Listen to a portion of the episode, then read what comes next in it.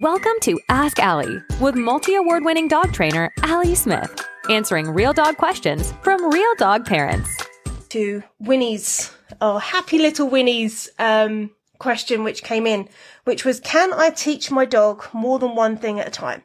So, Winnie is a cattle dog cross, I believe, who has a little sister called Sky.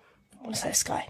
And Winnie's mum, Sky's mum, is essentially trying to teach Sky more than one command at a time. And there are pros and cons to this, and it depends largely on you and largely on your dog. Because I have, I'm going to use myself as an example here. I have three dogs. I know those dogs inside out. Indy, who's my German Shepherd cross, I will teach umpteen cues at a time because he can do it. I know he can do it. He's got the mental fortitude and diversity to do that. Lucy can learn, Lucy's coonhound. Um, Lucy can learn and she definitely learns quicker if we focus on one thing than if we focus on multiple, but I can ask Lucy to learn more than one thing at a time.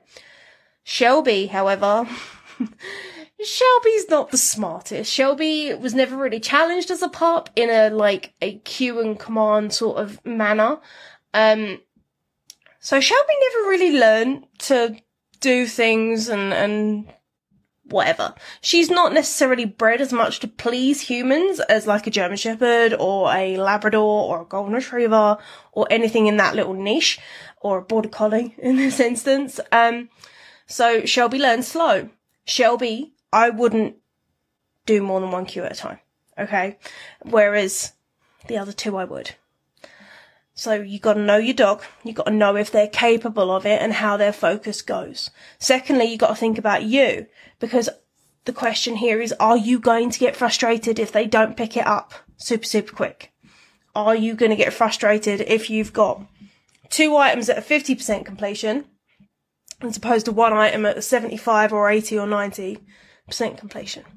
So it's a kind of where do you want to invest your time and how, what do you find rewarding? Because we have to be rewarded through training too. Okay. So like, I'm not going to go into an example actually, but you get my point, right? We have to be rewarded by our own training as well as they do. Um, or we're not encouraged to keep going with it. So assess that one for yourself and you absolutely can teach more than one thing at a time just depends on you, just depends on your dog. Do you want Ali to answer your questions? Email woof at rebarkable.com and make sure to subscribe.